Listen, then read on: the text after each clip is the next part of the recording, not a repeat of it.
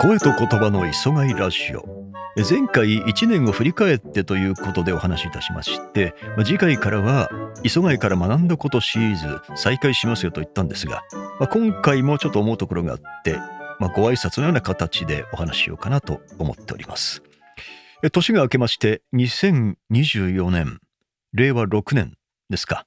始まりましておめでとうございますと言いたいところなんですが、まあ、元旦から大変な出来事が起きまして能登、半島の地震それから羽田空港の事故それから、えー、九州の方で大規模な火災が起きたということで、まあ、おめでとうとは言い難い状況なんですが、まあ、地震が起きた時は、まあ、私は自宅におりまして、まあ、SNS でいろいろ見てたんですが、最初は驚きですね。かなり大きな地震があったということで、まあ、驚きのツイート、ポストが多かったんですね。で、そのうちにアドバイス的なものを、津波が来るから逃げてくださいとかですね、そういった、あの、ツイートが多く見る見受けられて、それからですね、ちょっと落ち着いてっていうかですね、状況が見えてきて、じゃあなんか、支援が必要なんじゃないか。その支援とかですね、募金とかどうするかといった、そういった話題が多くなってきましたね。で、まあ私も何か、私も何かこう力になりたいということはやっぱり考えたんですね。で、東日本大震災の時はやっぱり、まあ何もできなかったっていうんですかね。うん、しなかった、できなかった。やっぱ無力感に苛まれたっていうのがあって、まあやっぱり、え、現地と自分のところのあまりにも違う状況で、このままでいいのか、何かしなきゃいけないんじゃないかっていう気持ちに、まあ誰でもなるのかなと思いましたね。で、まあ私は、まあ、声の専門家、表現者専門家としてじゃあ何ができるのかって考えた時に、あれ？何もできないんじゃないかと。いい声、いい言葉、それを何の役に立てられるんだろうと。声を届けるっていうことは、まあ、東京あたりから北陸まで声を発することはできるんだけど、それが届くわけもないし、届いたところで何の役に立つんだろうなんてことは考えて、あれ？私は何をやって何のためにこんなことやってるんだろうっていう考えたりもしたんですが。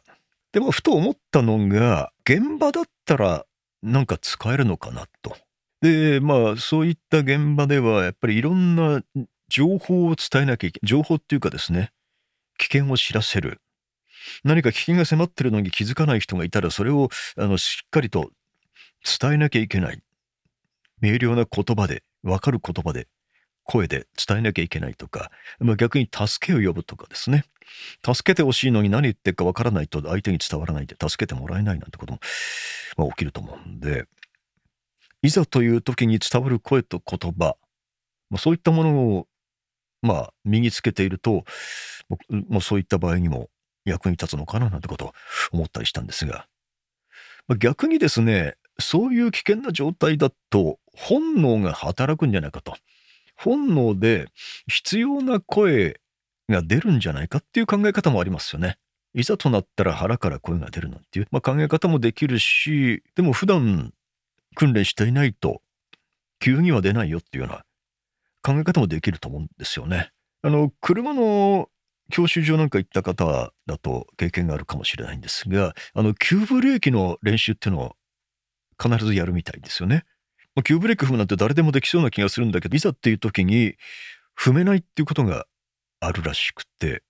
とにかく一回でも急ブレーキを踏んだ経験をしてみるっていうのが有効らしいんで、だからまあ声で何かを伝える、本当に危険な時に大きな声で伝えるってことももしかしたら訓練が必要なのかななんてことも考えられるんですよね。で、一つ、あの、話題になったのが、報道、ニュースですね。あの、NHK のニュースでは非常に、こう、危機を煽るような、